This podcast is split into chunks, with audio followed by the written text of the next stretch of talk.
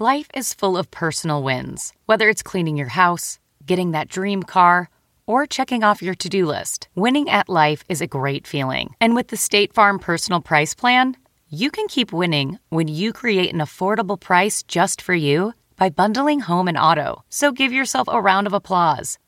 Talk to a State Farm agent today to learn how you can bundle and save with the Personal Price Plan. Like a good neighbor, State Farm is there. Prices are based on rating plans that vary by state. Coverage options are selected by the customer. Availability, amount of discounts and savings, and eligibility vary by state. This episode is brought in part to you by Audible, your go to destination for thrilling audio entertainment. Whether you're looking for a hair raising experience to enjoy while you're on the move or eager to dive into sinister and shocking tales, Audible has an exclusive collection of thrillers from best selling authors that will keep you on the edge of your seat. Like James Patterson's first audio only thriller, The Coldest Case. Experience stories like never before, where every chilling detail is brought to life by captivating sound design. Plus, as an Audible member, choose one title a month to make yours forever. And now, new members can try Audible free for 30 days. Just visit audible.com slash WonderyPod or text WonderyPod to 500, 500. That's audible.com slash WonderyPod or text WonderyPod to 500, 500. Welcome to the ID10T podcast number 1048. If you go to wizardguitar.com, that will take you to the uh, tour page for my stand up tour for the Wizard Guitar Tour 2020, coming to the Punchline in San Francisco, Feb 27 through 29, Punchline in Sacramento, March 5 through 7, uh, the Brea Improv, March 21st, then Helium in Portland, then the Wilbur in Boston, then Comedy Works in Denver, Minneapolis after that, a bunch of others. Again, wizardguitar.com. Come on out for crap's sake. Um, but let's talk about you, the ID10T community like Albie, who writes After being depressed over not having a career path and no creative outlet, I finally realized that I could just hope for change to happen to me. Uh, so, I've written a horror book called Noisy River, which takes place in a fictionalized version of the town I grew up in in New Mexico. I also started to aggressively pursue a career in voiceover. I'm now a little more than a year in. I've worked in animation, video games, and films. It's been tough, but this is the happiest I've been in a long time. Thank you, Albie. Thank you for sharing that. Albie's website is albieroblesvoice.com, which is A L B I E R O B L E S voice.com. And the book is available on Amazon by searching Noisy River. Well done. This podcast is, uh, dare I say, an extra special episode? It's extra, extra special because it's first of all, so Drew Scott, who's been on before, uh, Drew and Jonathan, of course, the Property Brothers, who I think are most of HGTV at this point, uh, you know, Property Brothers and Brother versus Brother and Forever Home. Um, they also um, have furniture and a cool. Uh, they make mattresses and a cool magazine. Like they do, they're a friggin' industry and like two of the nicest guys. And so it may not surprise you, or it probably won't, because if you probably already know this, but um, Drew's wife Linda is also so nice and super rad. And so Drew and Linda started a podcast called um, At Home with Linda and Drew Scott. And I did it, I think it came out like a month ago. But at the time, Lydia was not able to attend. I think she was working. So I said, hey, maybe it'd be cool if you came on this episode with Drew and Linda. And she was like, sure. So Lydia is on this episode. So it's me and my wife Lydia and Drew and Linda just being couples AF. I mean, talking renovation and restoration and couplehood and relationships. It was, I mean, just, it, it was a dream podcast because it really was just the four of us like hanging out uh, and it just so happened to be recorded. And I got to talk Lydia into doing more of these because she's the best. It was really, really, really special. So if you get a chance after this podcast, go wherever it is that you enjoy getting your podcasts and listen to At Home with Linda and Drew Scott right after the ID10T podcast number 1048 with Drew, Linda Scott, and Lydia Hearst hyphen Hardwick. Initiating ID10T protocol.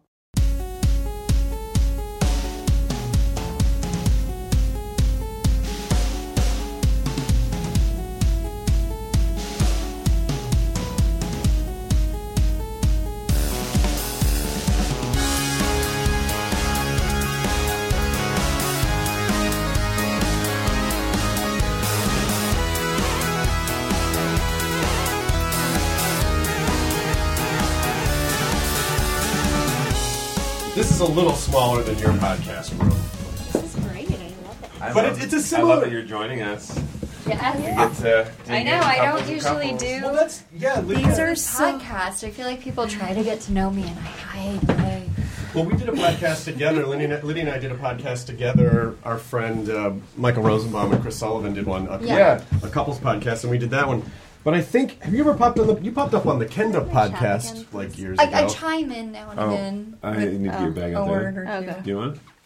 Sure. You might. Can't. Uh, no, I just gonna get her bag. Uh, Sorry. can't So you popped it. You popped in on that one, on the. Well, I it's more like I sit in and I silently observe. I, I try, and then Chris will sometimes try to bring me in, and I just make gestures and nod. Well, we wanted you to come on just ours, like, yeah. but I think you were you were away or you were had an uh, was it audition or something. There was something. that Doing you, something I yeah. can't remember. I can't um, remember either, but it was. But you were. There was a reason you couldn't do it, and so when we booked you for this one, I was like, "Well, Lydia has to be here for this, so Yeah. we can we can you know like do some couples renovation talk." Yes. Is that another word for therapy? Yeah. pretty, pretty much. Well, as I said, because uh, Leanne and Steve Ford were on, and we were talking I about listened to that one. the like the, the the sort of secondary show to watch when you're watching any of the like House Hunters or any of or or any of the uh, Property Brothers shows is it's the is this couple gonna make it game based on like how not not just how similar their tastes are but how they sort of deal with each other you sort of look for the microaggressions and you look for the you know and Lydia and I will go oh yeah there's a couple They're not going to last. No. Gi- give them a year. yeah, you should yeah. have you should have a running like um, a board because there are couples that don't make it past. oh I'm sure I Yeah. believe it. Uh, like any other couple. You Well, we had one. I can't remember if I told you this, but we had this one couple where um, the husband and wife, their communication was terrible, and, and she, sadly, she was like a tyrant, and so you know he was doing anything. Like she, she was the dominant one in the relationship there, and um, at one point, John was talking with the husband about doing this, opening up this one wall, and he's and.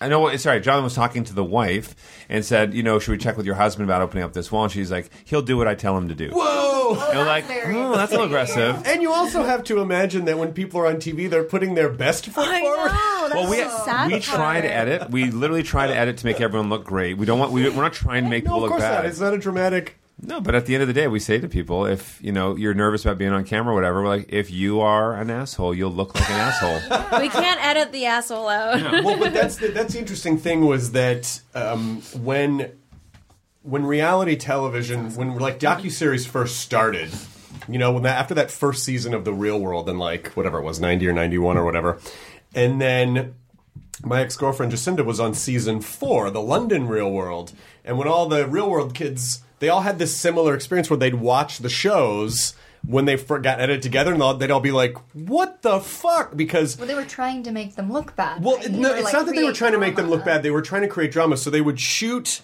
If my understanding was correct, what they would do is, you know, they shot all the time. So there were cameras in the house. They would follow them everywhere. And then, as opposed to a scripted show where they write the scripts and then you shoot it, they would shoot everything first and then sort of figure out like, well, who, what, are, what, what are the What characters? are there? And so they sort of build characters and like kind of edit stuff together in ways where you know Jacinda would say like yeah they would take like the beginning of one thing tack it to the end of something else and put them together Uh, like this the sentences were said months apart and they were neither of them were about the thing that they were Yeah. applied to to They sort were of probably create- wearing the same outfit. no, well, and, and then and they would say to them like, "Hey, this isn't exactly." Yes, we said these things, but this isn't exactly how it played out. And then the producers would say like, "Oh, it's not that it's real; it's just a real life based soap opera." And so I think what sort of happened was they would sort of create these heightened characters based on editing choices, and then people who wanted to be on the shows would then go, "Oh, I need to perform a mm. create." Yeah. So you're getting like performance on top of performance on top of editing a performance, and so I think that's why it seems like there's this curve where people kind of get nuttier and nuttier as seasons progress mm. because they're going on going oh, in order to get have attention, to be I need to be this heightened Right. Yeah. version. So maybe, yeah, I don't know if like that's. outdoing the drama. So what you're we're saying is that reality TV is like the start of fake news. Oh my god, it's Yeah. not It's just like edited together. I mean, it is based on real things, you know, the docu series, but it is, but you know, it's still entertainment, and things still things still tend to be heightened. But I had so much fun doing your podcast, and so I just thought, like, oh, Lids has got to sit in on this because there's so Yes. there's so much that we covered, and I feel like. Half of what I, more than half what I was talking about, it's like, oh well, Lydia likes to do this, and she's the wallpaper person, and she's like the fabric guru. it just sort of seemed like, oh, you should be here to talk about this stuff. Yeah. Anyway, so I just want to see if, if either Linda or Lydia, the L's, get any word in edgewise because you and I will get on a tangent of something and just keep going. And then I realize, oh, I just spoke And for I'm like 15 minutes ping-ponging. straight. I mean, what might actually happen is like what happens at a dinner where you and I have a conversation and they have a separate Most conversation. confusing podcast ever. Like, We can put our Crazy conversation in people's left ear and their conversation in Yeah. people's and right then ear. at the ding we go diagonally.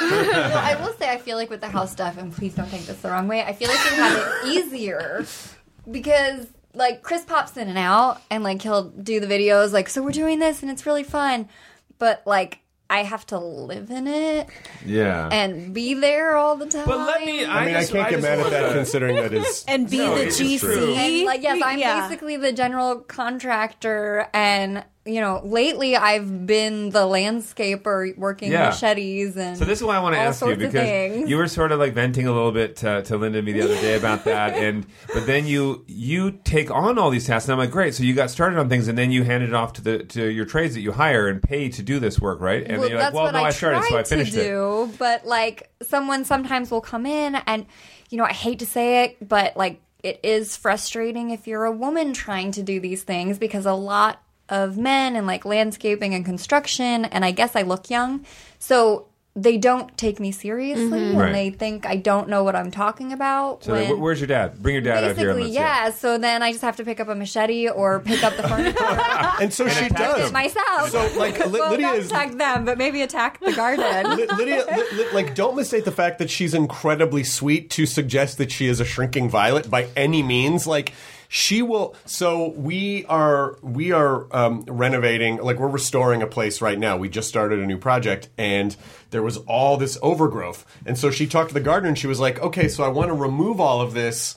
And we have like a four week timeline, and the guy's like, He looked like a deer in headlights. He was like, "Oh, I, well, we can't um, do that." mm, No, uh, four weeks. That's not enough time. So- if you tell me that you were unable to do something, I take that as a challenge.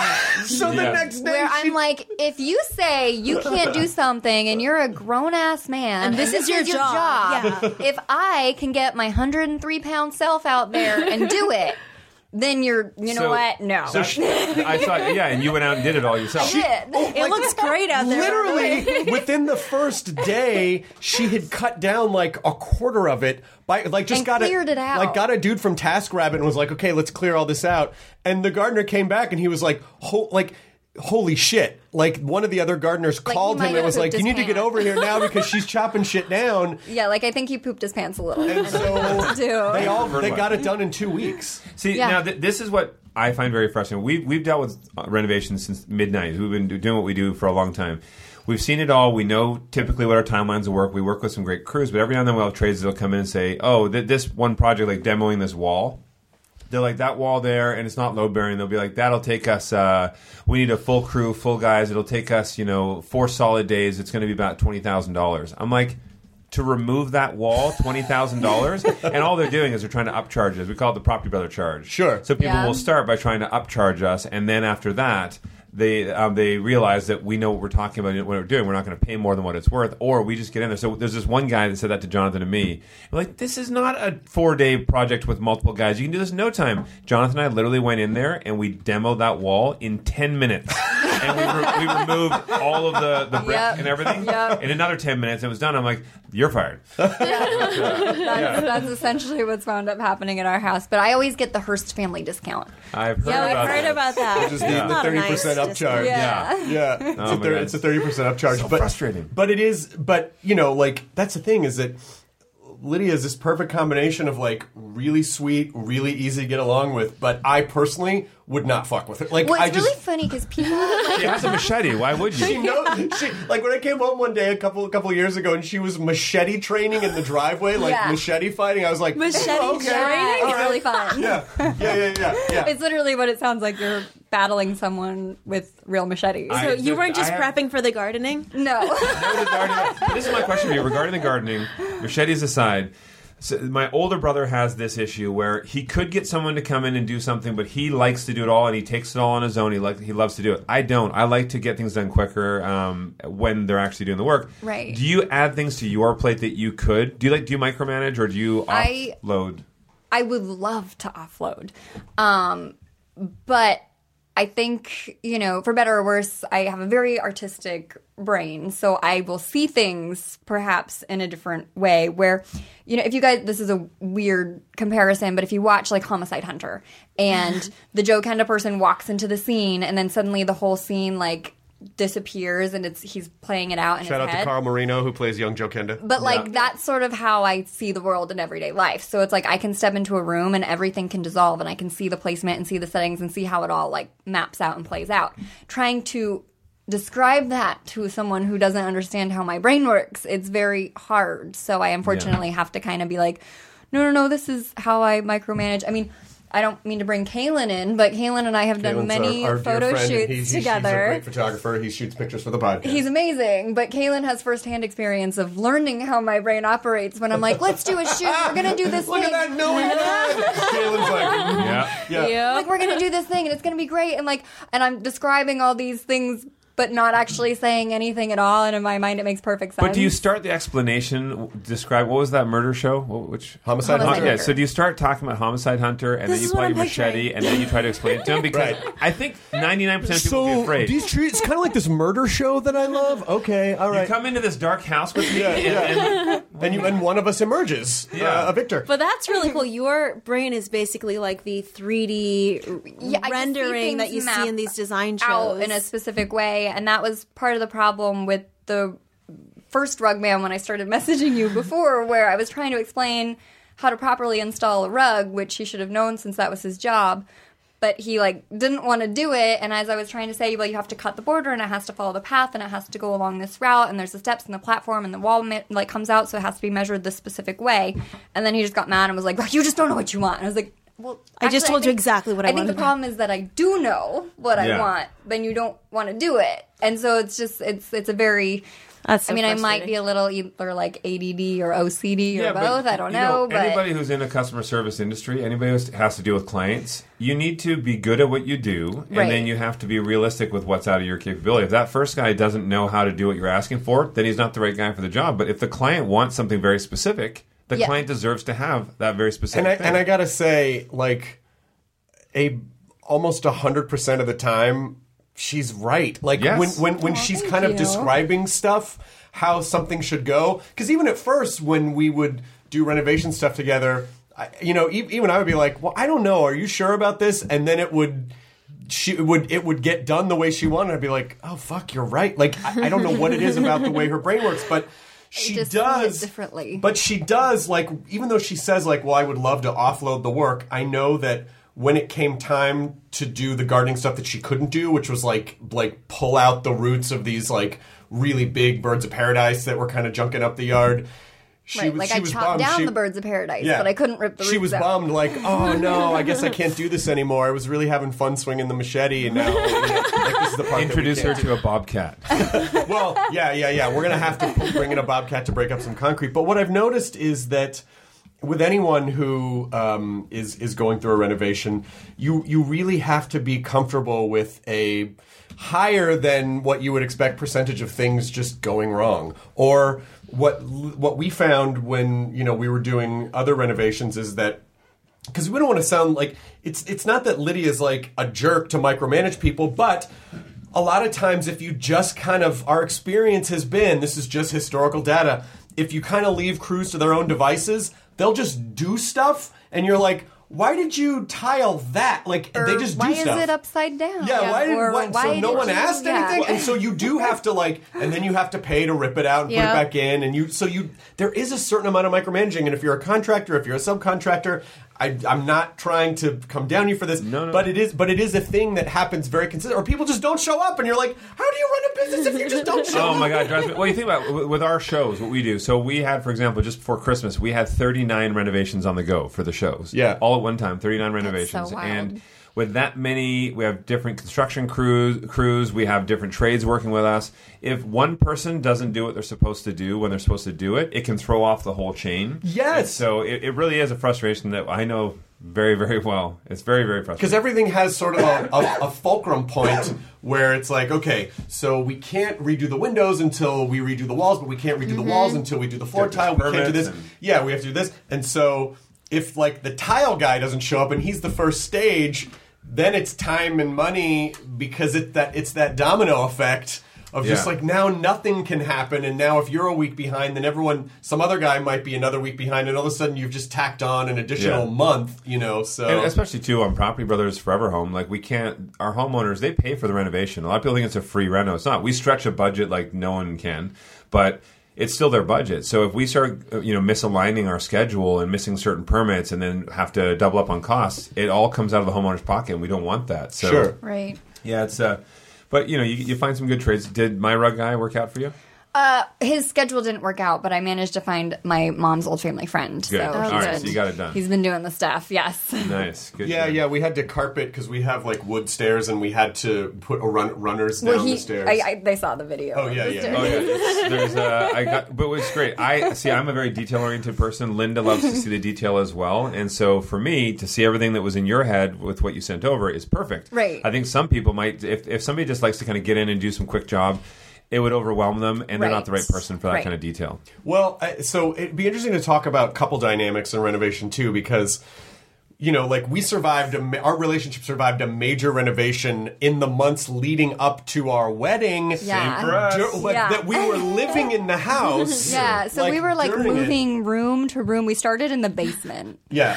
and then like in Because that of the had the working rooms. bathroom. Yeah, uh, and that was the part that they weren't, you know. So we would just sort of move around while a wedding was being planned, and while, and Mm-hmm. I have to say, I think we got through it pretty well. But I also, there were there were some tense moments, Oh, but of we course, survived it. so we just we just recently had a really stupid argument that I was totally my fault, which was I don't even remember what it was. so it was this. It was that um, uh, that th- this house that we're redoing. Lydia started doing a bunch of stuff, and I was like, "You didn't like? Shouldn't we?" Um, Shouldn't we collaborate on this? Because she like when she gets an idea in her head, she just runs and just starts doing it because she just wants to get it done. yes, this is true, but I I will.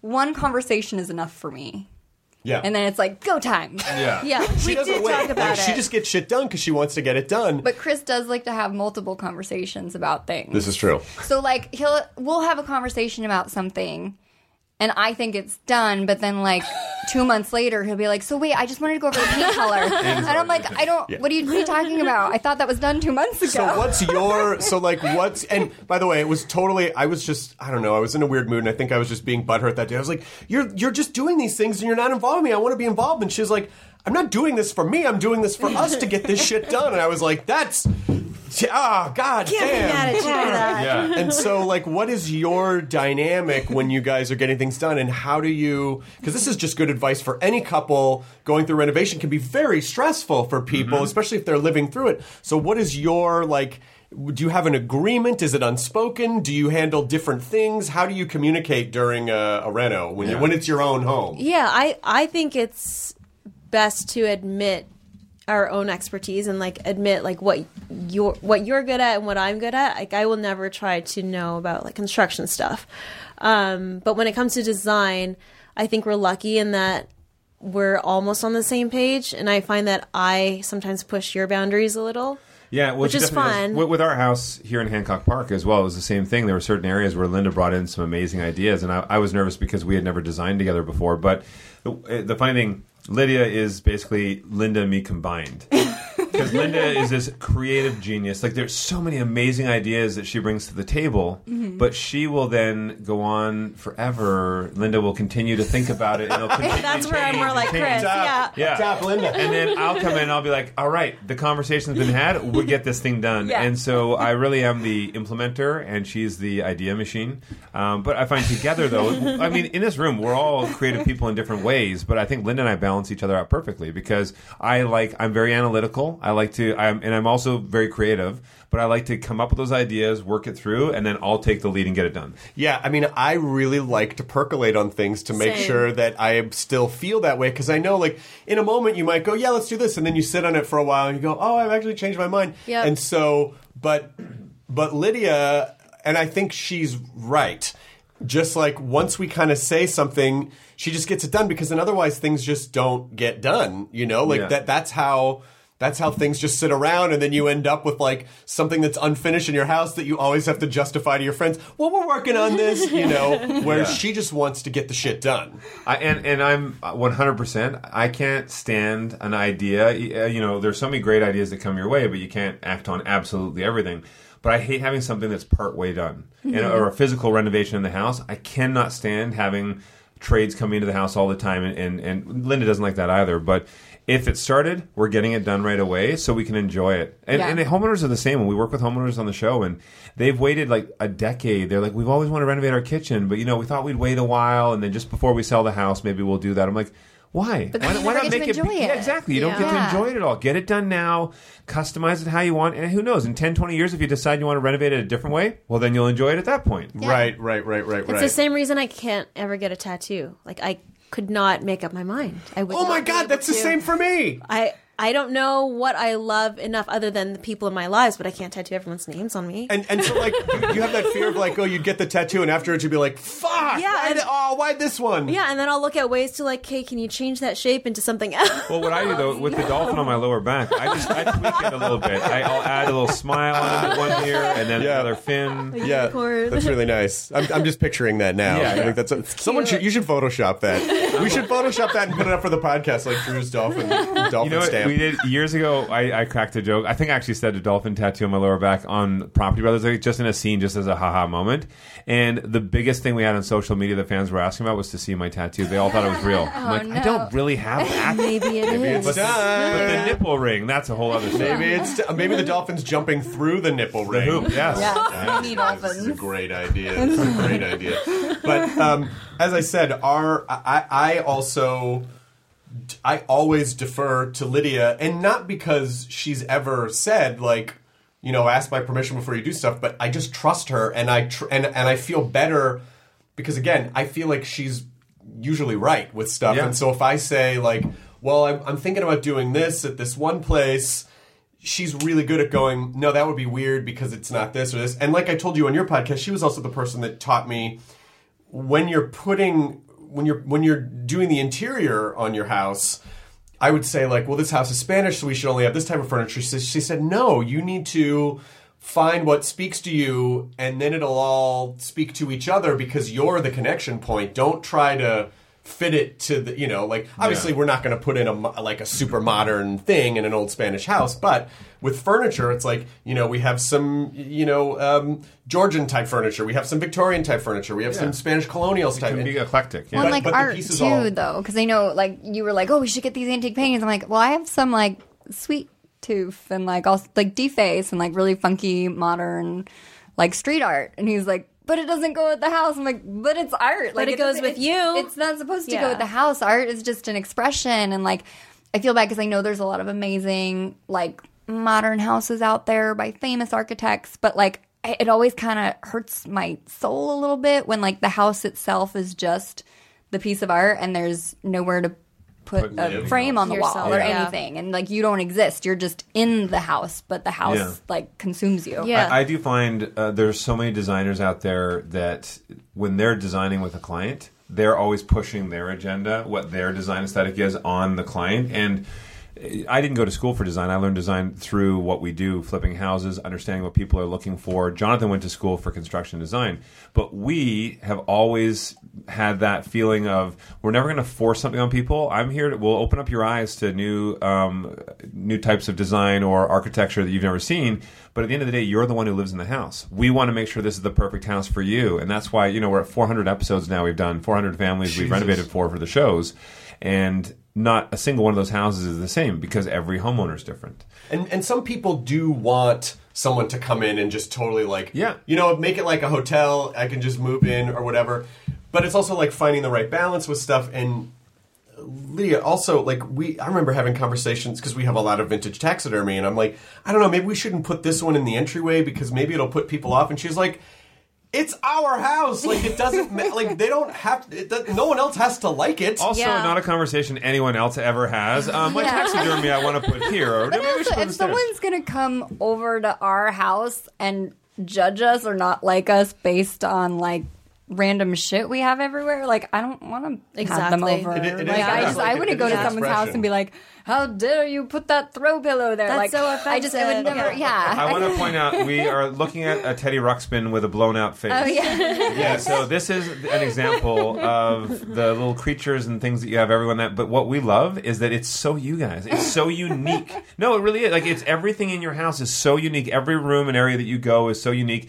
Very thoughtfully put together. Even your wallpaper choices in each each space speak to you, It's speak like to the space. a museum of you guys. Yeah. Yeah, That's what well, it that- feels like. Well, I, like I said, it like I said on your podcast, I think we're very lucky that we have almost the exact same ta- like it's we're our Venn diagrams are right on top of each other. Yeah, it's so we extremely like similar. the exact same stuff. So we kind of know. So this like exploded, melted Teddy Ruxpin is great, and it's something that you know, like Lydia might have in her workspace, but I might I would have it in mine, and right now it's in mm-hmm. mine. But we share a lot of the stuff too because it's if I like something or she likes something, there's a better than average chance the other person is really going to like it too. So that that has been very helpful. But what advice do you give to people whose sensibilities are totally different?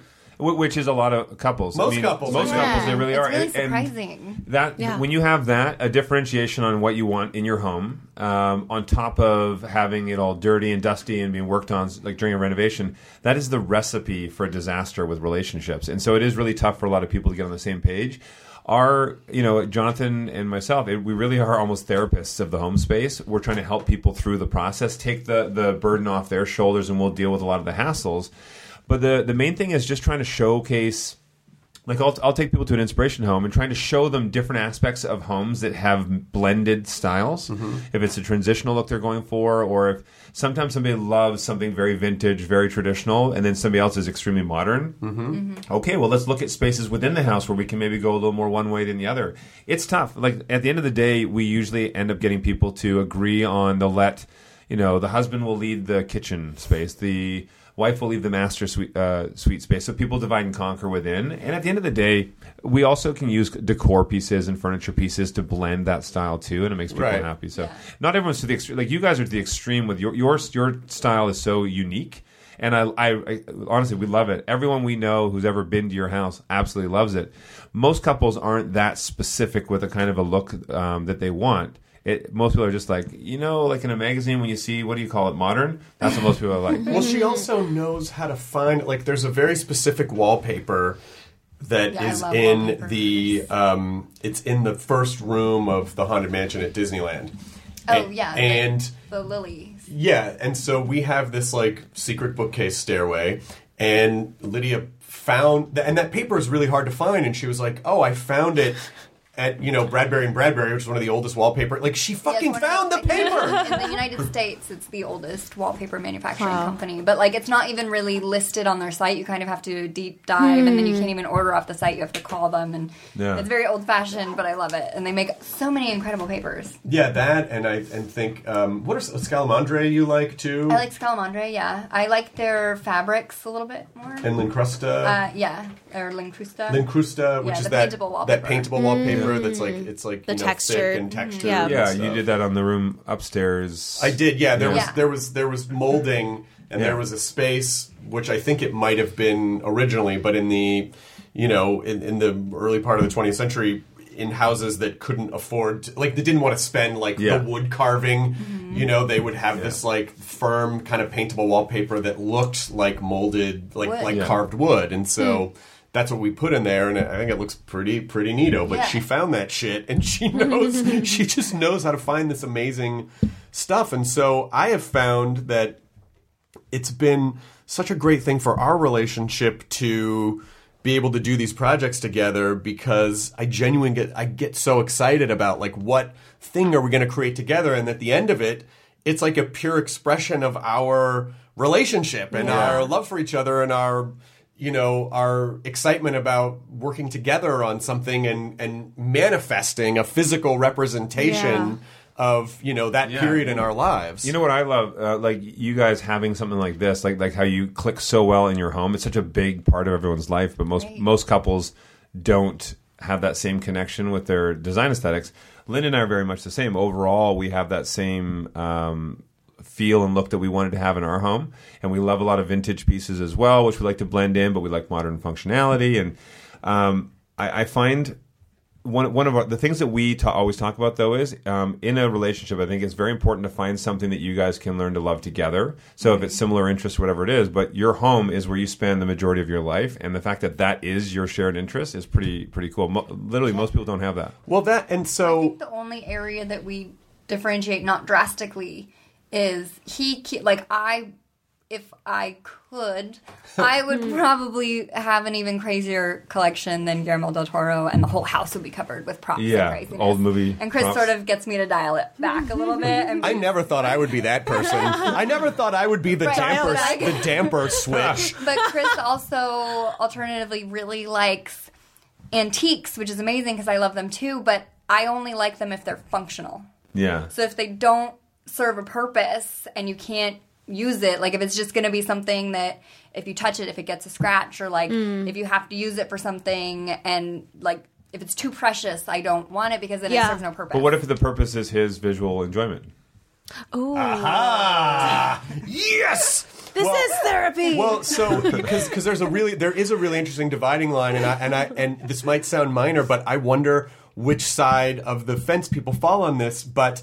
I will buy like a lot of antique books and put them up for the aesthetic quality, and Lydia's like, I I'm hate not going to read it. Yeah, she's like because she like has she has a lot of really amazing first edition copies of things, and she's like, I don't love the idea of putting up books purely for aesthetic reasons only. Like, if you're going to put them up, you should experience them, and they should Yep. be read. And so, where do you guys fall? I'm- We're- I'm we're with so Lydia. same. yeah and i'm with you i just love a, a pretty looking old book oh, I'm yeah with Lydia. I, I don't like things that are too precious. Yeah. Like if, if kids don't feel comfortable running around in here and having fun in here, I then there's something wrong. Like I don't want Right. people to feel like, oh, I can't, oh, Yeah, I can't breathe on it. But with the kids, for example, like we have our nieces and nephews over, and uh, this past holiday we had 18 family members staying with us, and it was a busy house. But the kids all run around; they're just being kids. But Yeah. I, I, I look at one of our dining chairs, and it's a, they're all fabric chairs, and, and there's a pen mark across it. And I'm like, oh. and then I just I kind of vented to And Linda, I a bit. I'm like, and she laughs. She's like, it's kid, they're kids. And then I go to the living room, and one of our, our green, you know, those green Yeah. um, suede chairs, Yeah.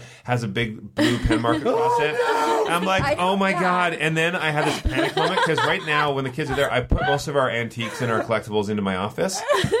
And uh, and I'm like, I saw them in my office the other day. I was like, ah! And I have that old guitar, the 1890 Martin Yeah. guitar that I got.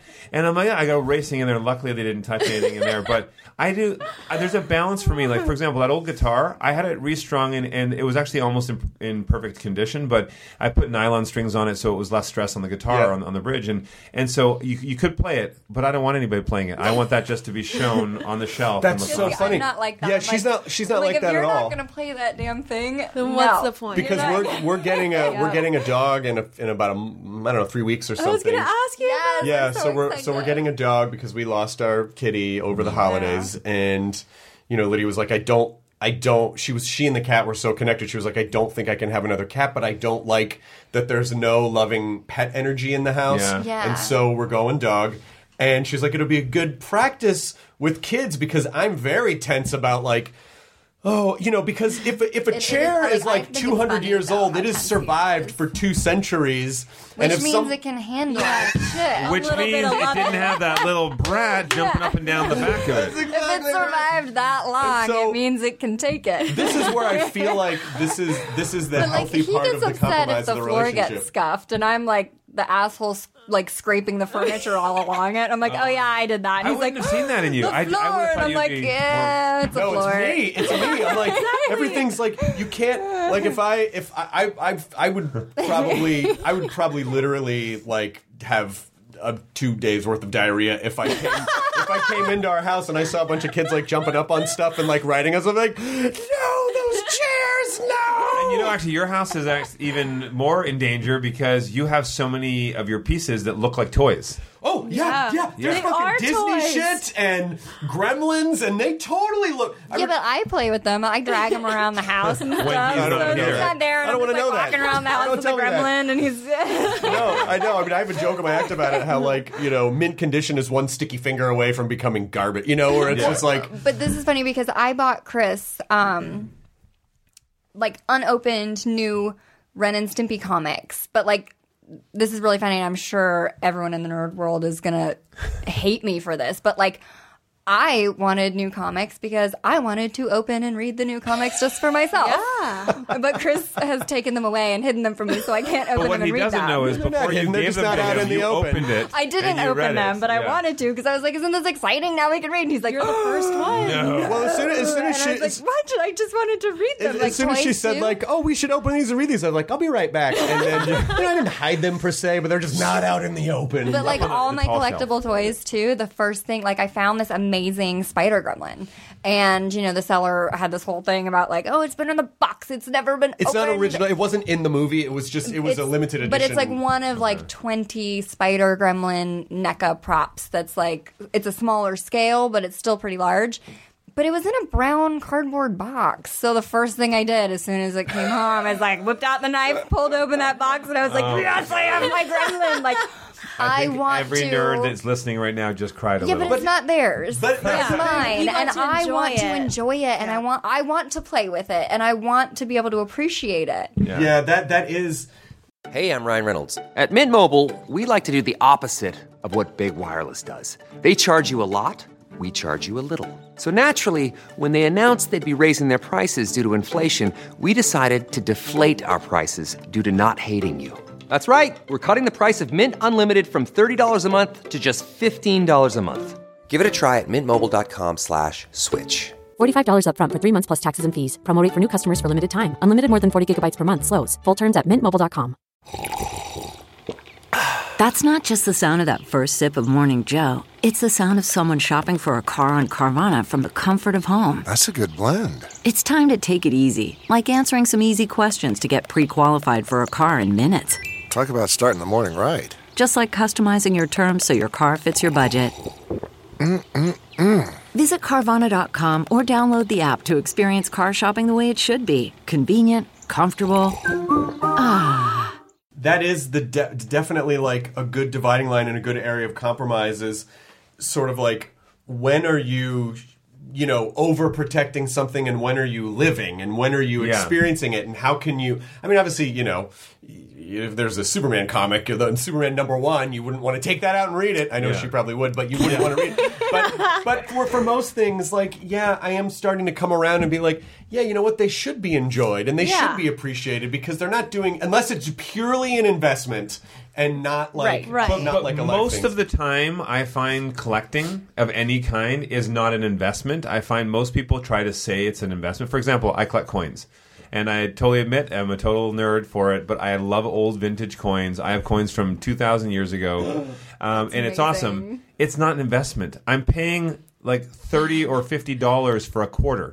Right. It's not an investment. I'm an idiot if it's an investment, but it's something cool to hand down to my grandkids. But what Lynn and I feel is with anything we collect, whether it's in the- these old typewriters we have, or I have an old school bell from the 1700s, and um, those things, it's a story. There's a story behind it. There's a reason we, we have it, somewhere we got it, some cool story. And if we can't showcase these pieces to be able to talk about the stories, I don't want it. right Well, yeah. and you don't want the story to end with you. Like I, I always think of the objects having a story itself. Like what did they go through with this family, with the past family, and then I think of like Toy Story, the movie, like. If your toy was just sitting on the shelf the whole time, like that would be so boring for that toy. Right, because I, they I would think get sad. I think there's a there's a there's sort of like um, a, a fundamental a fundamental outlook that I have about so like I you know I have that prehistoric cave bear skeleton in the living room, and the way that I see it is that you know we collect these things that we love, but it's also admitting that our ownership of them is temporary, mm-hmm. and because obviously we we don't know no one lives forever, and so what I see is that we are merely curating these things for a time caring for them so that they, you know, like survive the the time stream throughout, you know, throughout the, they survive the future, and that we are caring for them this time, and then they will be Yeah. hopefully passed on to people who will all because they've survived for a long period of time. But what I don't like, you know, there, nowadays to find some of these items, it's a lot harder because it's so commercialized now and, and so easy for people to reach, um, you know, uh, collectors or people looking to buy different things.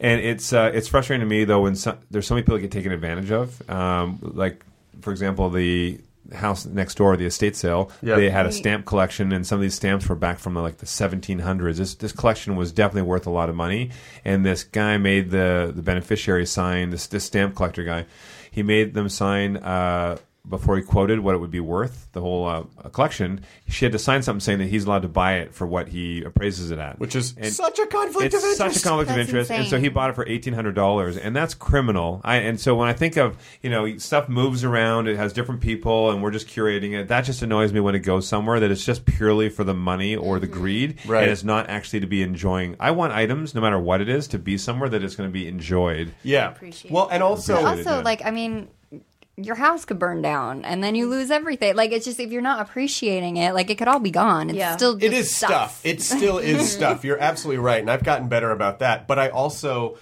you know, because there's almost nothing in our house that was manufactured in a modern factory. Mm-hmm. There's a it for me. It's also the story and the experience. Like she and I could tell you pretty much where every piece of everything came from, and it's like, uh-huh. oh, we brought you know, like we had this shipped back from Austria because you know, like our first big trip was to Austria in 2015, and we had this really cool you know 1700s painted armoire that we had we had sent back, and Say so that very fancy. everything is every, everything is like everything is a story and everything was part of us like experiencing it together even if it was just you know we were lying in bed one night we were both surfing around you know looking at different you know either first dibs or all good things or whatever. And we oh look at this really cool. Oh that's really cool. And then we got it. We know where everything was. And Yeah. so it's all been a part of our relationship story So with, with that in mind, because you guys have collected a lot, and I mean, literally every time we come over, you've collected a bit more.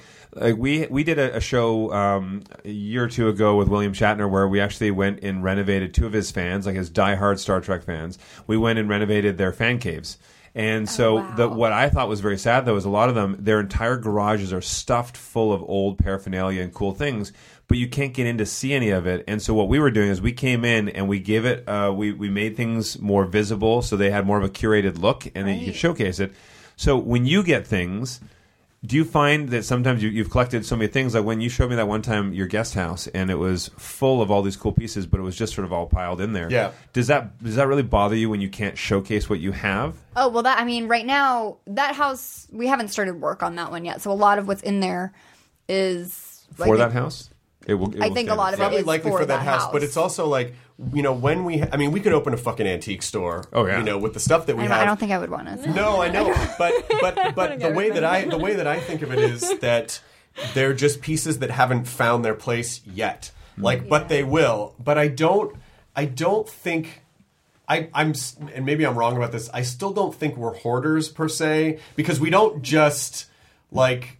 Oh, we just, you know, I just bought five chairs. I mean, like, there are times where things will just show up because, like, one of us will get excited about it. But I do believe that eventually everything, you know, almost everything will have a place. I wouldn't say Yeah. you're hoarders in any way because in your house you have a lot of stuff, but it all has purpose and all has place. So that's not that's Yeah. not hoarding at all. I, hoarding is when you get 300 rolls of toilet paper and put it in your bathtub because there's nowhere else to put it, but it's because there was a sale at Right. Walmart. Yeah. that's hoarding. But one of my Or like piles of papers just for Yeah. no reason. But one of the things Yeah. that I'm like really that I'm really proud of, and I don't think I've even told you this, and this is an honest to god truth, is that you know, I respect Lydia's opinion so much that when I redid this podcast cabin, and you know, the first time it was done, and she came in, she was like, "You've done a really amazing job here." I was like, I almost wanted to cry because I just felt like.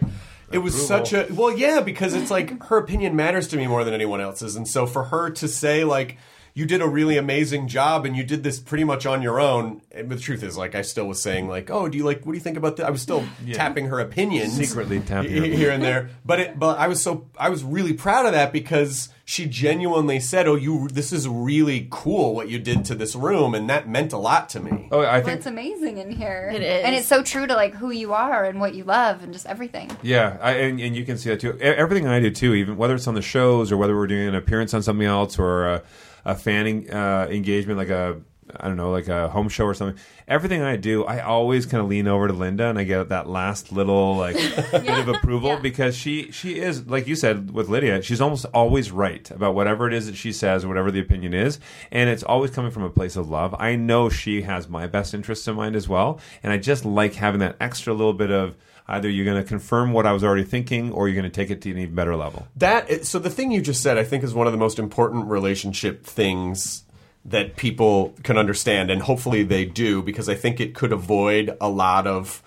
You know, because every couple has, you know, there are points where you're just tired and you have stupid arguments over nothing and stuff. But but it's sort of the understanding that like no matter what, I am always going to come from a place of love, and you know, Lydia's always going to come from a place of love. It's never to try to, you know, it, like if you understand that as a couple, I feel like you could avoid a lot of stuff because even if there's something you don't understand, you still know, like, well, they're not trying to fuck me over. Like Yeah. it's, you know, like obviously the intent. So even if you don't agree. Understanding that the intention is is altruistic is Yeah. is is Well, I would think that the end result would also showcase that because like it'd be very transparent if somebody did something based off of like yeah well i just wanted this thing so i did this thing and like live with it where like Right. with everything that i do you know yes i do things quickly and i can make really rash decisions and like jump into it really fast but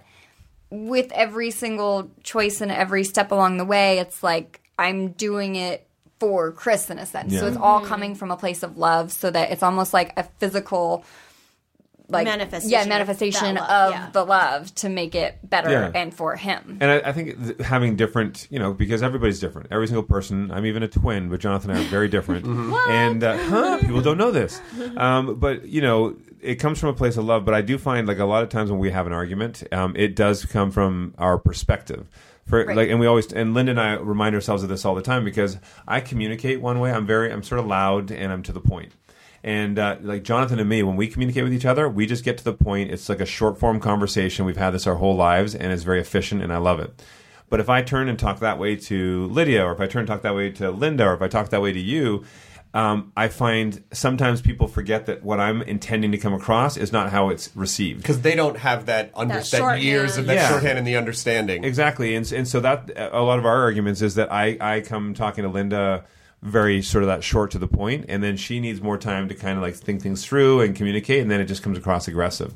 And then sometimes there's where she's really over like working some thought. Yeah, and then I'm just like, we need to get to the point here. Let's just get to the point here. No, again, I'm still just like two of you combined. Yeah, she is. Where Yeah, yeah, I, I, subtlety is not my forte. So like I, I'm always very blunt, good or bad, and I also have like a resting bitch voice. So I'll say things, and especially if I'm a little tired or I'm just like being blunt, I just sound like an asshole. Even though if even if I'm saying something nice, it'll just sound like. Wait, is that like? I really love you tonight. Like, yes.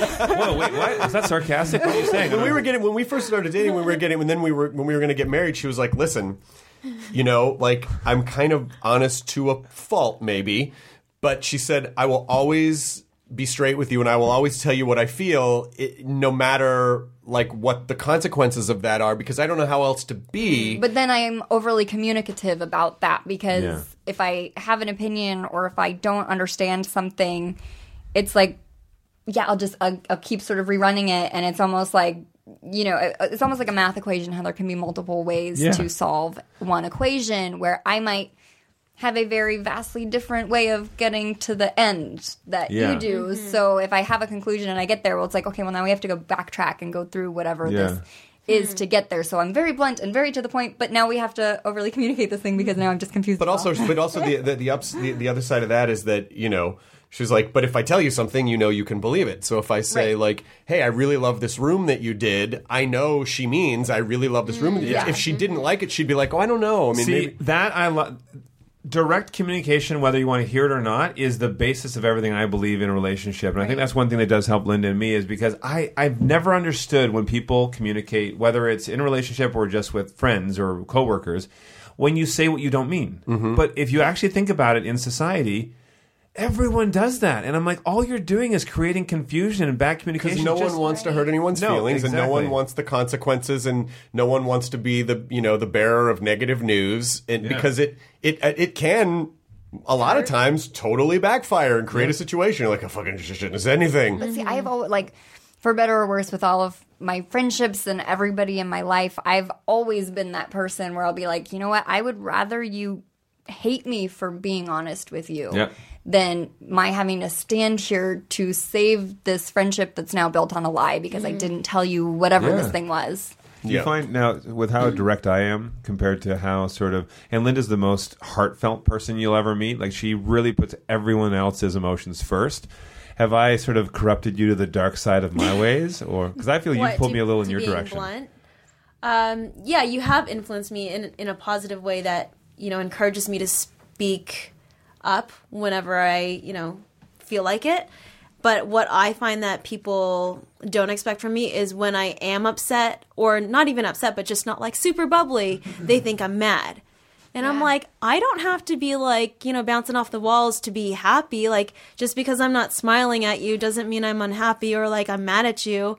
I, so what annoys me if is if I speak up, I'm taken as like being upset or like being bitchy. Not not like to you, but like just in general. And I don't think that's fair. No, that's Right. Yeah, Just no. because I'm typically not loud. Well, I think, like you had said earlier, like knowing that it always comes from a place of love. When- Exactly. When we Yeah.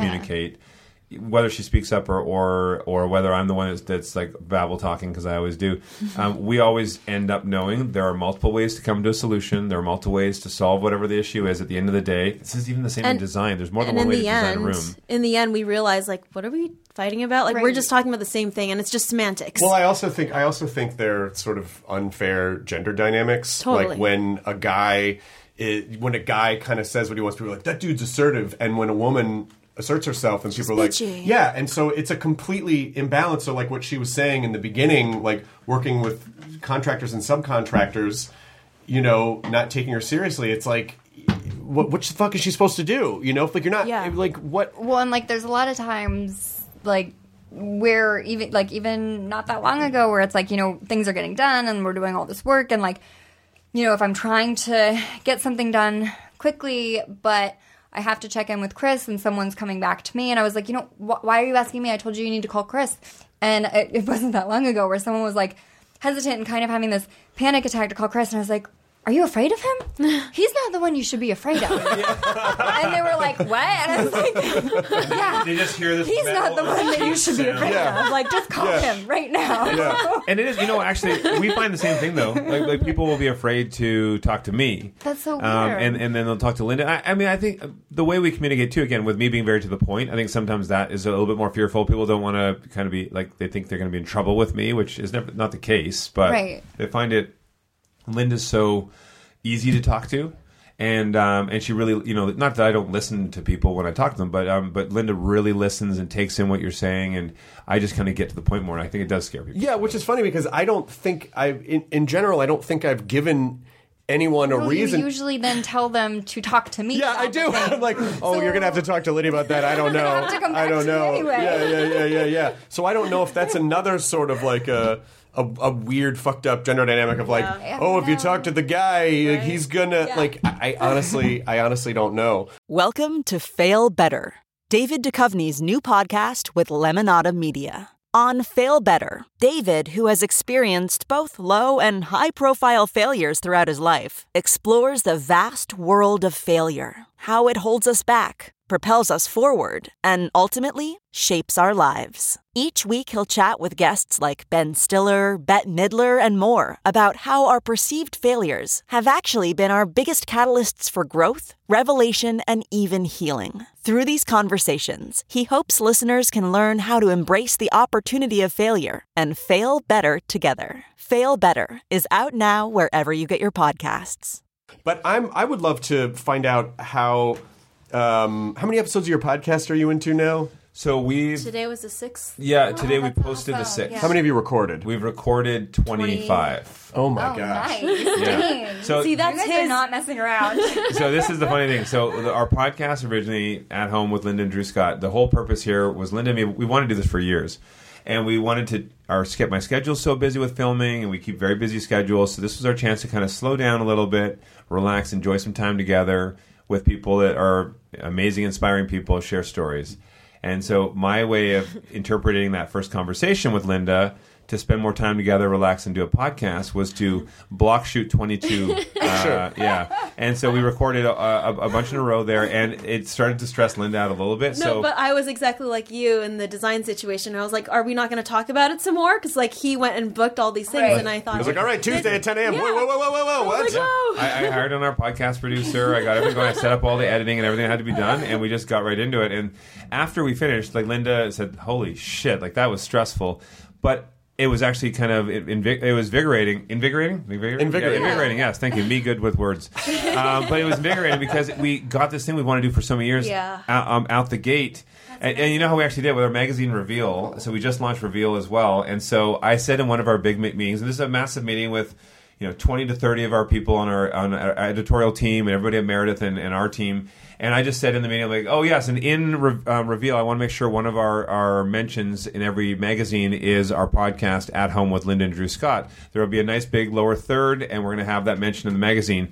And everybody looked at each other because nobody had been told this before, and it was like, oh, okay, yeah, we'll definitely do this. and we're like a month away from publishing. Yeah, we were publishing in a month, and so I look over at Linda, and then after the meeting, she's like, "What was that?" And I'm like, "That's my way of making sure that we do this because I don't want to keep talking about it." And so then we did, and here we go. And we've had amazing, amazing time so far, and the fans seem to love it. But it's a deeper dive into our lives that people aren't used to seeing.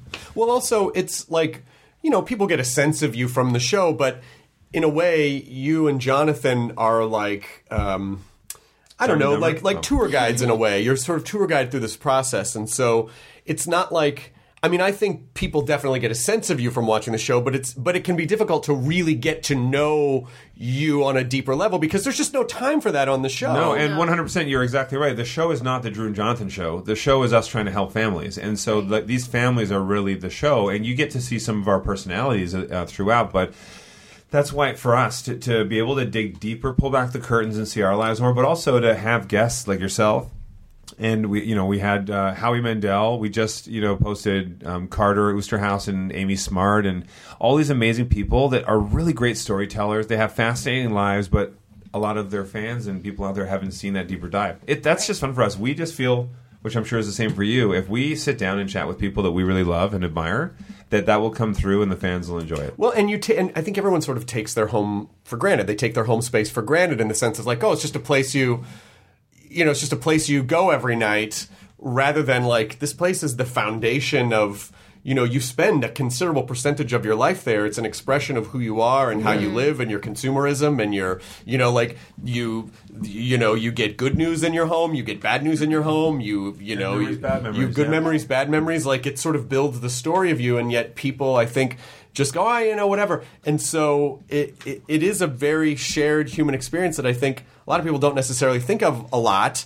And I think it's good that people just get more of a sense of who you and Linda are as humans because every everything you collaborate uh, with someone else on has a different chemistry and a different flavor and so that's what's fun is getting to play with that and see like what is a thing that we make together what does that look like Yeah, and, the, and the more ev- everyone gets to see more of Linda, which they really, really love. Like that's the one note we hear all the time. If Linda appears on one of our shows, they're like, "Can we have more Linda? Can we have more?" And so it's really been a fun.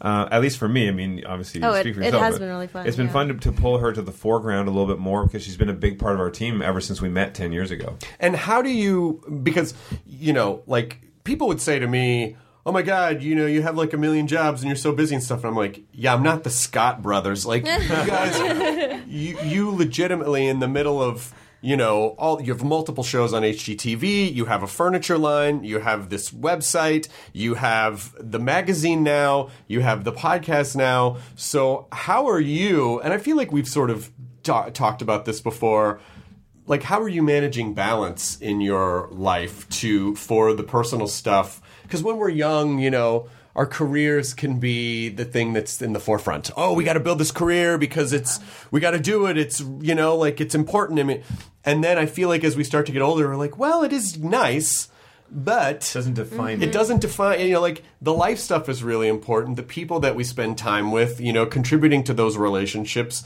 having human experiences you know jobs may come and Yeah. go but the people in your life are the real meaning. And, and it, it, I think it does just take age to really start to realize that. Um, I I know when I was younger, before Linda, I hadn't really I dated a little bit here and there, but I was was never in a serious relationship. I always took my work seriously, and it was always the number one thing: build a career. I know I can do something big, whatever it is, and go go go.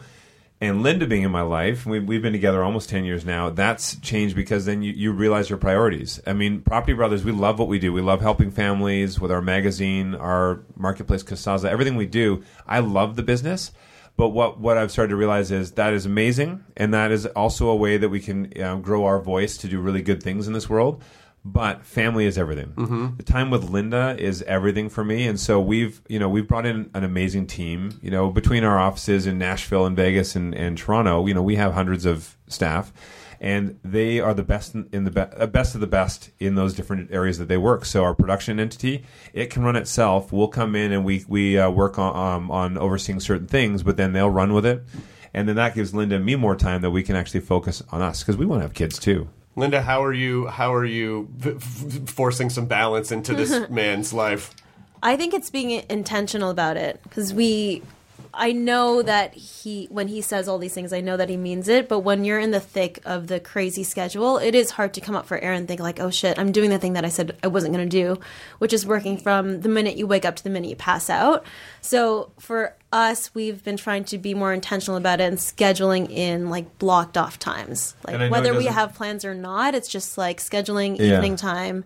Um, It sounds so unromantic to schedule your date nights, but honestly, when you have a schedule like what we do, we have to do it because if it's not there, something will take the place. It is it is really important because especially if you don't if you if you fail to plan, you'll just sit around or you'll get distracted or you'll do something else and then you're not you know you're not spending time together. Like we make a point like you know we we have a, at least one date night every week even if it's just going out to dinner Yeah. where we just you know like focus on each other you know like we go to this place that's way across town from where we live so we're in the car together the whole time and we're not you know and and then we sort of talk about oh when we get home like what you know do you want to watch a horror movie? Do you want to start a new series or stuff? And so like we really try to and even though it even though like the scheduling of the time like you said people like oh but that's not spur of the moment it's like yeah but if you you once you're in the moment it feels great that Yeah. you're doing it it doesn't Yeah. matter that you schedule it if you schedule it it means that you value Mm-hmm. the relationship Don't schedule it; it might not happen. Exactly, and that's why I love that um, outlook uh, on the situation because I think a lot of people that don't maybe don't have the crazy busy schedule that we have m- might not appreciate the same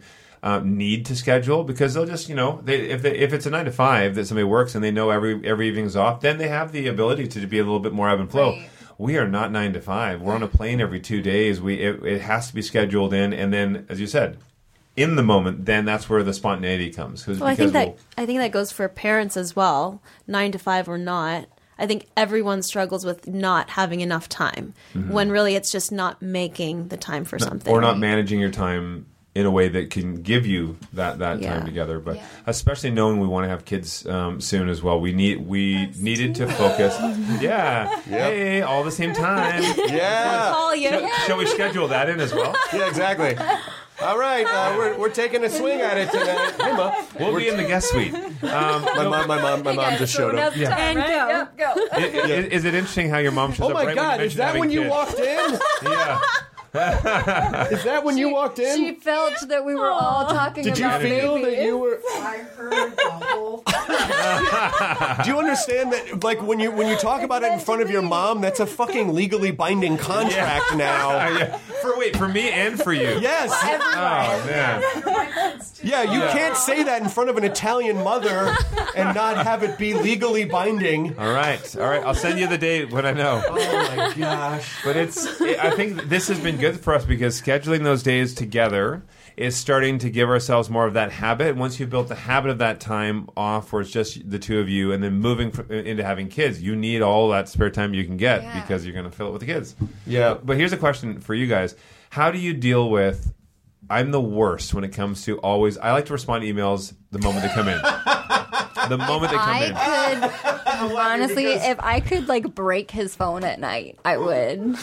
I'll also text you before I break Drew's. Like I I, have, I have another joke in my act about how the the so I can't stand the red dot on a phone like in a text or emails, and Lydia's number of unanswered things is so high. Give me your phone. Give me your phone. And I'm like, I get vertigo looking at. it, like, how can you have a thousand un? She goes, because it's not a priority. I don't know. Okay, well, this is low right now, but Linda has. Oh, because you probably just went through or deleted old stuff. She has 10 un. un Okay, that's not uh, bad. 205 Oh, unread no. emails. Where's your phone? oh, it's in my purse. Usually her emails I mean, are like mine. at a I could, thousand. if I had to guess, I probably have about a hundred unlistened to voicemails.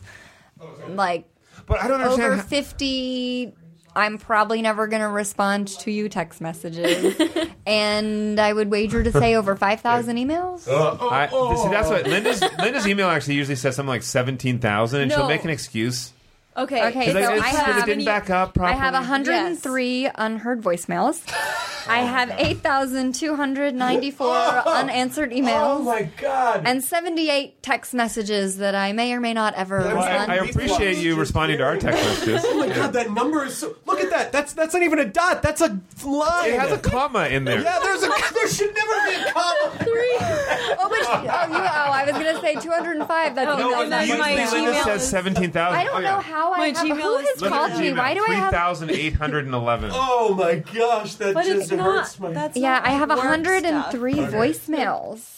I don't get like That's so crazy. You, those are 103 people who have taken you off their Christmas card list. yeah, that is- I, but how, so I mean, how do you? Linda and I try to implement when we once we're done when we're, we're uh, in the evening. No more texting. I have to certain things you have to get back to, but in the evening, I have tried that know, one.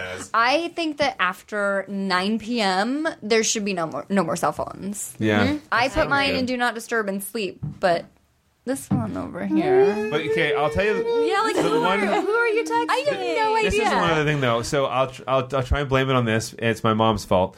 So, so we Jonathan and I got my mom addicted to an app. It's a Scrabble app, playing, Yep. playing Scrabble. My mom loves Scrabble, but she's always only ever played the board game. So now, literally, our our mom doesn't message us to say hi, I love you, thinking of you. She just messages to say, before you go to bed, can you play your move? Come on, play your move. It's your turn. And so in the oh evening, I'm my trying God, to be a that's polite amazing. son, bonding with my mom, playing this game, but all Linda sees is me on my phone. Well, and, and I don't also don't want to like I don't want to use this as an excuse, but I guess I'm gonna. But because we work in like a creative field that's not like a traditional nine to five job, it there are things that don't tend to follow the same rules of like, oh, this is for the office, and I'll tackle this when I get into the office. And so, like Yeah. when inspiration strikes, or you have an idea, you need to, or if some, you know, if like if there's a production and someone's like, oh my god, it's ten o'clock, but we need this answered right now, it can be But hard. See, I I have started to because I used to like I would get emails and like auditions and you know photo shoots would come through and all sorts of stuff. And I used to you know if someone told me to jump it was always how high? And I'll do it twice Yeah. as far and mm-hmm. whatever. And I have recently started implementing like no if it's a work email if it comes through after like six or seven, like I'm not touching it. I'm not touching my Yeah. phone. I'm not looking at anything until the next morning after I've had my coffee. and you do you do Yeah. kind of have to condition the world to understand like that's how this person operates, but there is a But also transitional 'cause period. If and or not if, but when we have children, um, like I think it's important not to be on your phone at meals and like running around. Like I, it should be like a focused family time, and you know when you're in bed with your spouse, be in bed with your spouse. Don't Yeah. be texting your buddy. I, and I do hate then it. you're with someone else. Because yeah. well, no, I, and I, I do hate that I do that. I, I really do. But th- and it's it's that thing in my mind that I've always been. It's sort of like I'm a bit of a clean freak and everything too, and I like things in their place. And organizing an idea or a thought, I like things Wait, done. did you- I like did you wave- completion. raise your hand like yeah, yes? Yeah. yeah. Right You're now, like he's, that he's on looking your- longingly into my eyes because He's he like sees that himself. on his phone. Well, you know Yeah. what? You know what? Well, yeah, the reason that the reason that I have Not in the real world. zero though. unanswered emails is because I've so meticulously sorted my email. So it's like you know, spam goes into one thing, and so it's like it. I know what each folder is for, but um, yeah, I mean, I guess. I don't know. I, I it's something I'm working on. it's, it's something I'm working on. But have you have you read or, or listened to Essentialism? Have you heard of? Essentialism is all about you look at all the busyness that we have in life and the fact that so many people nowadays they try and take on so many things and you can never really master too many things. Like to really pare down to what is, and, and I'm not just talking about work related, but even like in your life, what's important to you and the number of things that people try to take on, you can never really fully commit to what's out there. So essentialism is really talking about paring down to what truly is the most important, things that are impactful and things that mean the most to you, especially family is usually at the core of that. And I love it because it is that reminder. Linda and I just have to look at each other and say, Essentialism.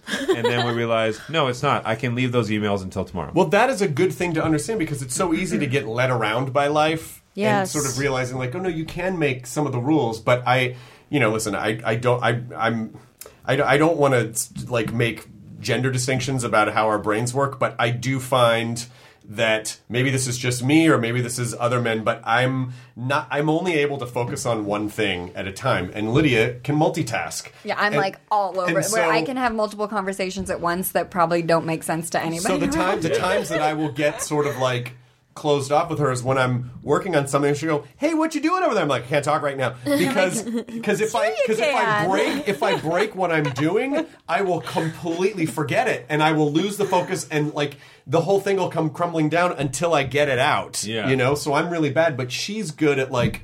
Where you know, I'm sort like of packet cat, like, switching, and you know, in, like, what's Yeah. going on over it's so there? fascinating to me when you look at like your your personalities. Like there's a little bit of me in in Lydia. There's a little bit of me in Chris. A little bit of Linda in each of you as well. It's so Mm-hmm. fascinating to me to see how so many different people are little bits of, of each other in the way they respond. And that's what you know. That's what makes the world an amazing place is because we're all different. We all react differently. Uh, makes us a chaotic place as well. But um, I, I think that's for me. It's exciting to always learn how other people cope with things because it's something I can take in and understand if that's something that will work better for me or. Well, I it- learned from everything. It, I think ultimately it is about understanding and communication and knowing. I think it's understanding and communication. And I'm not saying I'm amazing at it, but it's about understanding and communication and also that base level of like, you know, our intention is to always have each other's back, to always, you know, like it, there, there's no ulterior motives. It's mm-hmm. like we are on each other's team no matter what, even when we don't agree on things. Yeah. so that that way everything doesn't mean everything you mm-hmm. know? Like anything that comes along doesn't mean the relationship or it doesn't mean it's like Right. yeah, we had a dumb argument about something because we were both tired or we're both overworked or we're both this but it but it but it doesn't mean like we don't love each other and that we're not always that you know it's like Yeah. I mean, I will admit, I'm maybe a little more dramatic though. like, So- so- I'm remembering a conversation we had not that long ago where I was like, I just, where I literally said to Chris, I was like, "God, haven't you ever seen Barefoot in the Park or like read the book or the play by Neil Simon? And he had no idea what I was talking about. I was like, I'm embarrassed to admit this, but that character, the lead woman, the New England character played by Jane Fonda, and that I was like, that that's basically me. It's like very much all or very much nothing, and like mm. I think one of the opening scenes, like they're on their honeymoon and they're in the hotel, and he has to leave for work, and she's like, "No, don't leave. Oh, we, is it over? you don't love me anymore?" And I'm like, my I'm a little bit like I can be very much like that, and I don't mean to, but like That is he, so funny I because that is Linda to a T. So I'm literally yeah. like, or like we'll have like the tiniest little spat about like no, I can't even think of an example. And I'm like, oh my god, do you not love me anymore? And he's like, what are you talking about? I'm like, it's oh my god, it's over. Listen, my, And my he's favorite like, was when we're in bed watching a movie and I get up to go to the bathroom. Where are you going? I'm peeing. I'm gonna pee. so stupid. Yeah, oh God. But I And- got you a bedpan. Yeah, and and there and I am so the furthest opposite from that Right. because I'll just be like, um, if, whether I'm going to pee or whether I'm going away on a one week trip for work, I have the same reaction when I leave. Like, Kate, love you, kiss, talk to you in a bit. And then Linda is the one that has that same I'm a reaction. We're both koala. like- yeah. yeah, she, she literally grabs me. I'm like, I'm literally late. I gotta go for me. And she's koaling on my leg. I'm like, I gotta go. What? Well, the, 20 seconds. the thing that I think is really important is that we, you know, we never. we we try to never go to bed with you know if with any kind of anything like we Yeah, always we always kiss goodnight and say Yeah. I love you and you know when we're on the phone when we leave it's always like mm-hmm. You know like you you do you have to remember that your relationship needs to be maintained and it's Yeah. sort of like houses it's like Yeah. oh sure it's fun to build a new house but to maintain a house like you especially hear with from first time homeowners where they're like god damn it there was a, a flood and i had to deal with it it's like yes you Yeah. have to maintain anything that's worth having you have you have to maintain it's the It's like day to day. Yeah. so you have to make those deposits every day to like I love you. I'm checking in. You need to know Which that deposits are you talking about? Why did you, your mom just walked in the door again. What, what are we talking about? Uh, but no, I mean it's very much the case. No, but actually, there was one time I was not making a filthy double entendre, and I'm now embarrassed. Now I'm embarrassed for myself. I find um, the the one thing because before Linda, I'd never been in a long relationship, and that is the thing that I'm always learning is is you know. Um, you sort of, s- sort of, it's an ongoing process. No relationship doesn't matter what you see on, you know, on TV or anything else. Nobody's in that perfect relationship where there's never a disagreement or an argument, and Yeah. anything that you see is like that. It's just kind of put on, and that's what you see on the front. Everyone has to go through certain um, moments of ups and downs, and it's how you get through that together. And we have that same philosophy. We do not go to bed angry. Yeah, we no. get it out. We deal with it. We say "I love you." We kiss. But my question for you: How many times in a day do you guys say "I love you"? Like, what's an appropriate number of times? I don't. I think it's. I think it's unique to. It's a I think it's lot. I unique to the know. couple, but for us, it's it's a lot. Like Lydia and I will have a full on conversation. And then five minutes later, she'll come back and go, "I just want to say I love you one more time." Like Yeah. she does it all the time, and I love it because it, you know, like it means that she was thinking about me. It was important for her to let me know that, and so I find that I have started doing stuff like that more because it feels good. And I feel like, well, I want, if she's doing this for me, I don't want to take it for granted. I feel like maybe she wants that communic, she wants to be able to hear that too, so that you're mm-hmm. not just. Yeah. T- taking because it can be very easy for people to sort of get lazy and it's like oh the, the you know the one you're the person in relationship that does this and I'm the person in relationship that does this but it's like oh well if someone's doing if someone's communicating with you in a certain way it might be because they also Wanna receive it. want to receive like like appreciate that type of Yeah. communication because that's how they communicate whatever that is and so how do we you know how do we kind of come together on on that we we had in early on because I'll we say it all the time now, but early in the relationship, Linda literally our sentence would be like, um, if it's sort of like a "How you doing? I love you." Oh, good. Oh, I love you. It's like every other word is "I love you," and I'm like, how- I'm like, let's save it up. Let's save it up for a, a few really good ones in the day, like really momentous moments to say "I love you."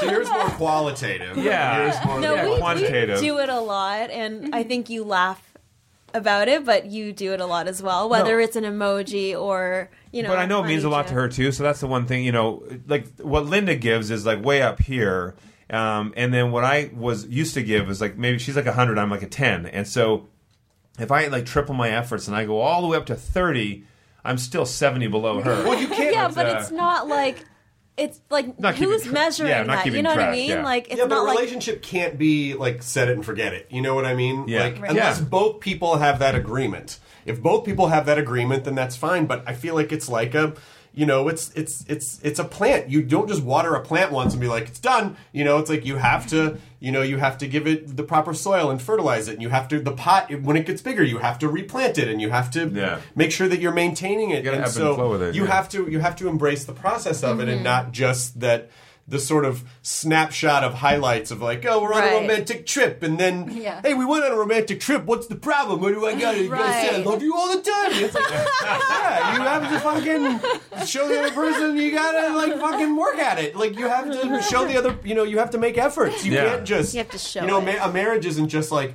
oh, we got married, so I don't gotta worry about it no more. It's yeah, like, or like I know you love me, so I don't have to show it. Yeah, I You know, Right. but You have in, to in show that, it. in that whole, so we had a, a chat because again, wanting to have kids, we were talking about we had our whole family around, and Jonathan was actually the instigator to make this worse for me.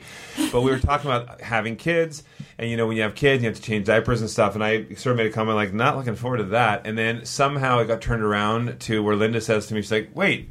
So you're saying you're not going to change diapers, so no, I have to be no, the one that changes Jonathan diapers? asked you that. Or he, he said, Jonathan asked me in a, in a directed way Yeah, that, that made me like- look bad. And I'm like, no, I never said that. I was saying that I'm not looking forward to it. And then Linda's like, in the lack of other terms, Linda was basically saying she wants me to enjoy changing the kids' diapers. No. There's something No, like you're that. getting it mixed up. I was playing along, but everyone was blowing it out of proportion, saying like, "Oh, Drew says he's never going to change diapers." Yeah, so at the end of dinner, my parents that's, and every my mom actually called me the next day really upset, and my mom was like, "I'm really upset because I feel that that's not the right way you should approach this." And I'm like, "Mom, I'm like they're all making me look bad. I never said that." And, and then I, I said somebody said the whole thing The about they for want you. It's different with your kids. And you want want you to enjoy changing the diapers. I'm like, who the fuck ever enjoys changing diapers? I don't want to be shit on. I don't want to be pissed on. I'm like, I'll do it. It's my responsibility, but I don't want to enjoy Oh it. yeah, yeah. You talk to parents who have like it- you know multiple kids are like, oh, you're gonna get shit on, and you're gonna get Pee in puked your on, mouth. and you know, it's oh, No, like my a friend of mine is like, oh yeah, you'll have those moments where you'll just be at the grocery store, and then the baby will just shit up its Yeah. own back and like a skunk stripe, and you're like, well, I guess I'll just leave this basket here and go. And they're like, you have to. But what I, I'll tell you what I am looking forward to with that is just.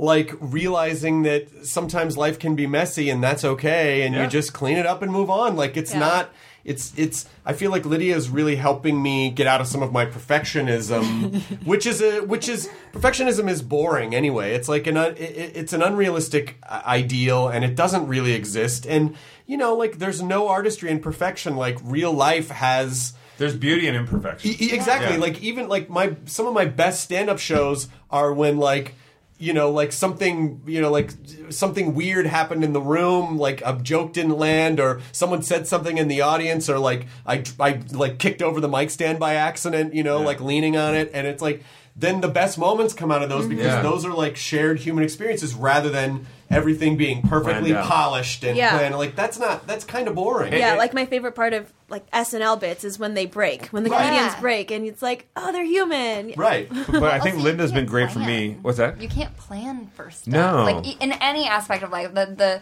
one most annoying but true sayings. I mean, I'm not religious or anything, but the whole like man proposes, God disposes. Like you can plan as much as you want, but that doesn't mean it's actually going to happen. No, mm-hmm. and you, if you in any aspect of life, and I think our, our our work life as well, we've seen that you can plan yourself to the nth degree, but there's always going to be something changing. And in the beginning, when I was growing up, I, I wanted to be an actor and a director. That's what I wanted to do. There's nothing getting in the way of that. I wanted to be some action superstar. But it wasn't happening. I was auditioning. I wasn't getting that. And then my life ebbed and flowed in this way that real estate ended up getting into a hosting opportunity. And if I didn't go, if I resisted that too much, then I wouldn't be where I am today. And I think it's exciting to know that you don't know what's going to happen to you in 5, 10, 20 years and, and to go with it. And especially in the relationship, too, for Linda and me. It's exciting for me to see myself letting go of some of that perfectionism and letting go of some of the, the, the um, obsessing over everything being this perfect way that it should be.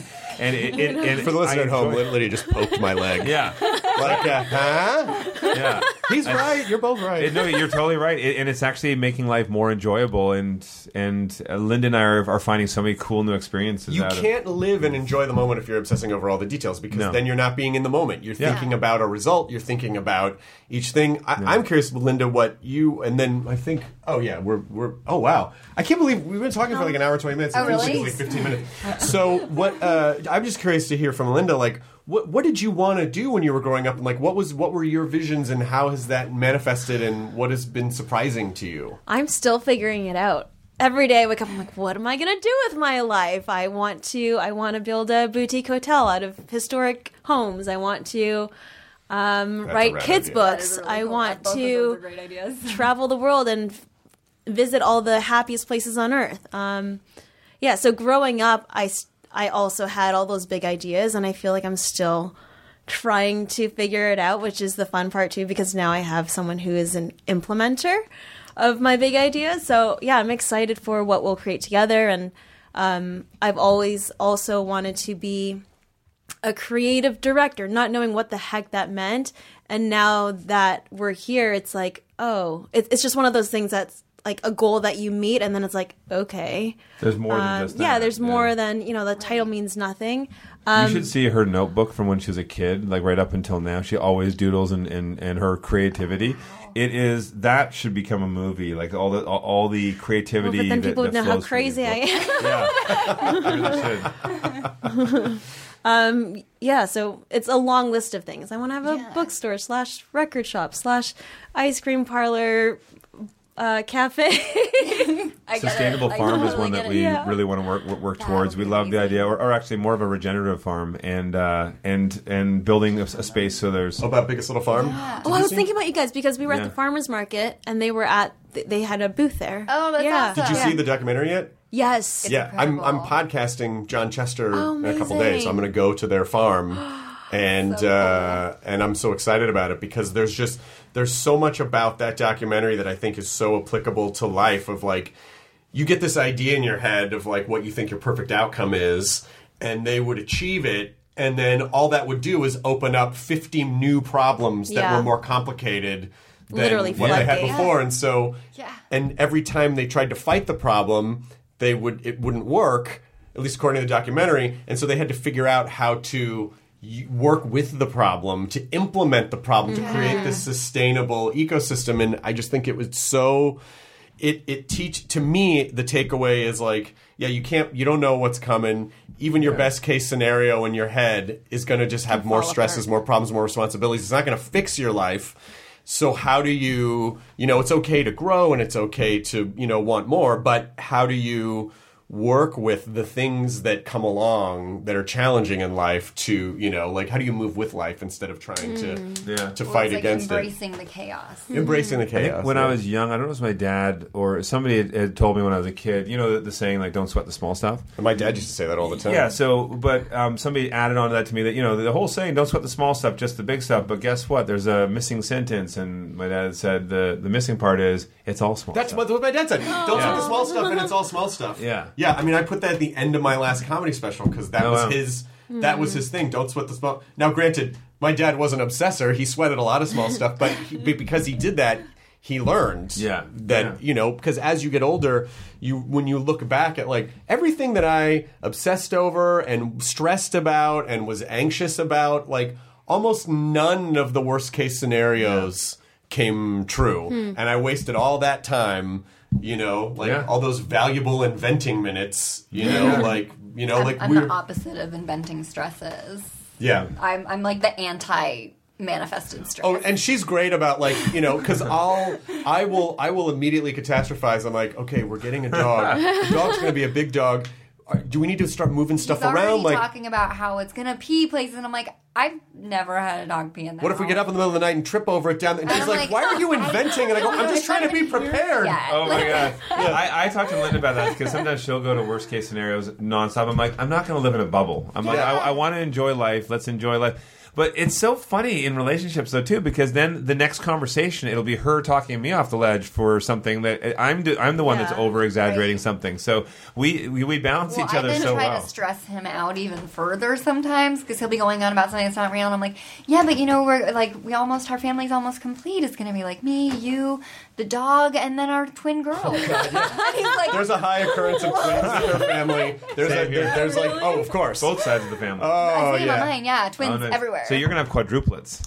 Oh God, yeah, and I'm like, take it easy on that one. Take it easy on that one. So yeah, but I do, I do think it is sort of realizing that, and then also, you know, just making sure that you're always on the same team with each other. Yeah. Is my guess. What's your big piece of relationship advice as we're sort of winding this down? What would you say? Have a good pet name for each other. yes, Drewby. Ruby. I, I mean, I think I said this earlier, but I think it's not enough to just feel love for someone or something. if you have a passion or you feel passionate about something, then you have to show it because you know why why leave that unsaid when you can put it out into the world Mhm. and make Yeah. someone feel better. And I think one thing I'm I'm always I'm still learning because Linda is, is so romantic and, and I try, but I, I feel You're I feel very romantic. I, well, I try, but I, I don't think sometimes I'm, I'm at her level. But it's actually it becomes a fun thing to always try to challenge yourself, and it doesn't have to be something big or expensive or time consuming, but just do, to do little things, to continually do little things, and and to remember to always date. We're not just because you're married doesn't mean you shouldn't go on dates anymore. And I think a You mean lot- like on Tinder, like just yeah, yeah, yeah. Find other people on Together. Tinder. Yeah. Oh, gotcha. She, she's on Twinder. Yeah, it was. Uh, ah, Twinder. yeah. Oh, that would have gotten you points on it. But- oh my god, Twinder would have gotten you points. On it. She, uh, but that I think we have so many, so many people we know that don't. They're, they've been married for years and they've never gone out without the kids or something. like Just on the two of them. And I think if you remember to still have those sort of fresh, um, sort of just date nights where it's the two of you connecting, I think that's important to keep the relationship alive. I mean, whatever you nurture will grow, and if you're nurturing negativity, if you're nurturing the, if you're nurturing Yeah. like isolation in your relationship, Mm. that'll continue to grow. But if you, even in just those idle moments, just nurturing, hey, I just want to tell you I love you, or hey, I just, you know, hey, why don't we go to dinner at the, like, just those little deposits uh, really do, uh, they really do pay off and bear fruit in the long term because Yeah. you're investing in the relationship. Like, you're, Yeah. you're putting into it. I don't know, what's your relationship advice? I mean, it, it wouldn't be any different than anything you guys are saying. Like, I'm one of those people where I'm very communicative, I'm very expressive, but I also show my emotions, whether that's a good thing or a bad thing. It's a great thing. well, if I love you, then it's good. She's screaming at you and has sharp objects. But yeah, it's just it's important to be honest and true and to put in the effort and it is it like it is like maintaining a home. It's maintaining your life and maintaining your love and make sure that you build upon it and always put in the time for one another and not just like hanging out, sitting next to each other, distracted on a device. Mm-hmm. Like Yeah. you actually have to be focused and present. This is the perfect time for us all to lean in, hug each other, and say, "I love you."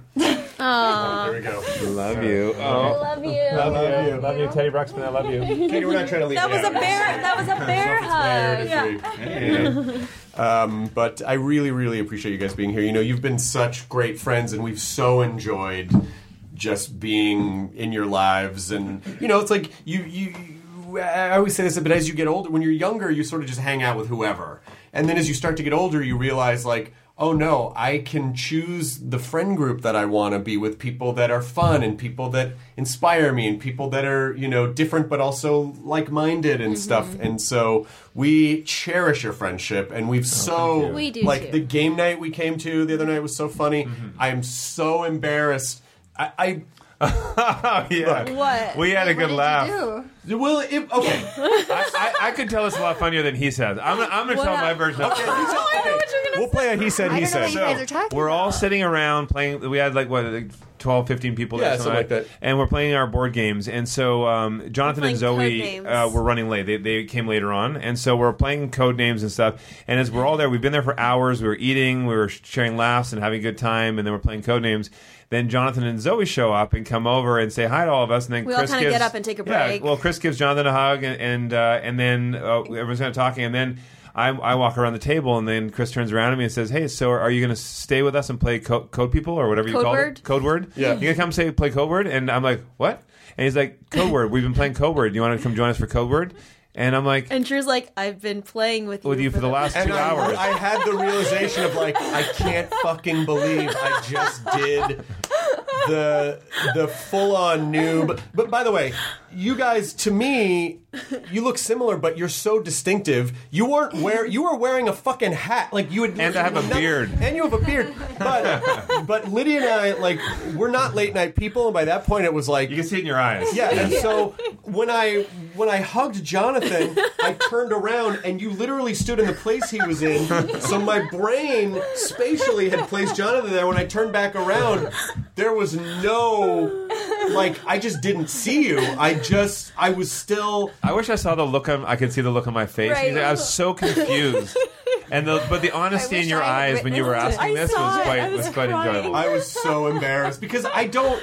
Yeah, I would never confuse. and it's like I can't believe I just did the thing that a lot of people probably do to them, and and, and we're like really close friends. So it was yeah, that It, was. it was funny, but I could see you were tired. Uh, I- I you know, it's it's all good, and I know Lydia was tired because you were up the last three days in a row gardening. Right, Yeah, no sleep. But also, I just I also just want to throw a shout out to Jonathan for the birthday party that he planned and uh, for Zoe Zoe's was birthday. un- Oh, It that was amazing. unbelievable. Oh my I gosh, had it given was him so fun. He was like, I want to do this 80 theme, 80s themed party. Do you know anyone that has like you know a, a, an Ecto One and then also a DeLorean from Back to the Future? I go, as a matter of fact, I do. so he you know he connected with them and then but the level of detail there was like a fucking dance party and a woman came out and lip synced. Um, So Madonna and was dressed like Madonna. He had like neon signs of her name and a great band. Every table had a different board game from back in the eighties, so kind like cool. Sorry, Yes. the Canadian version of Sorry, yeah,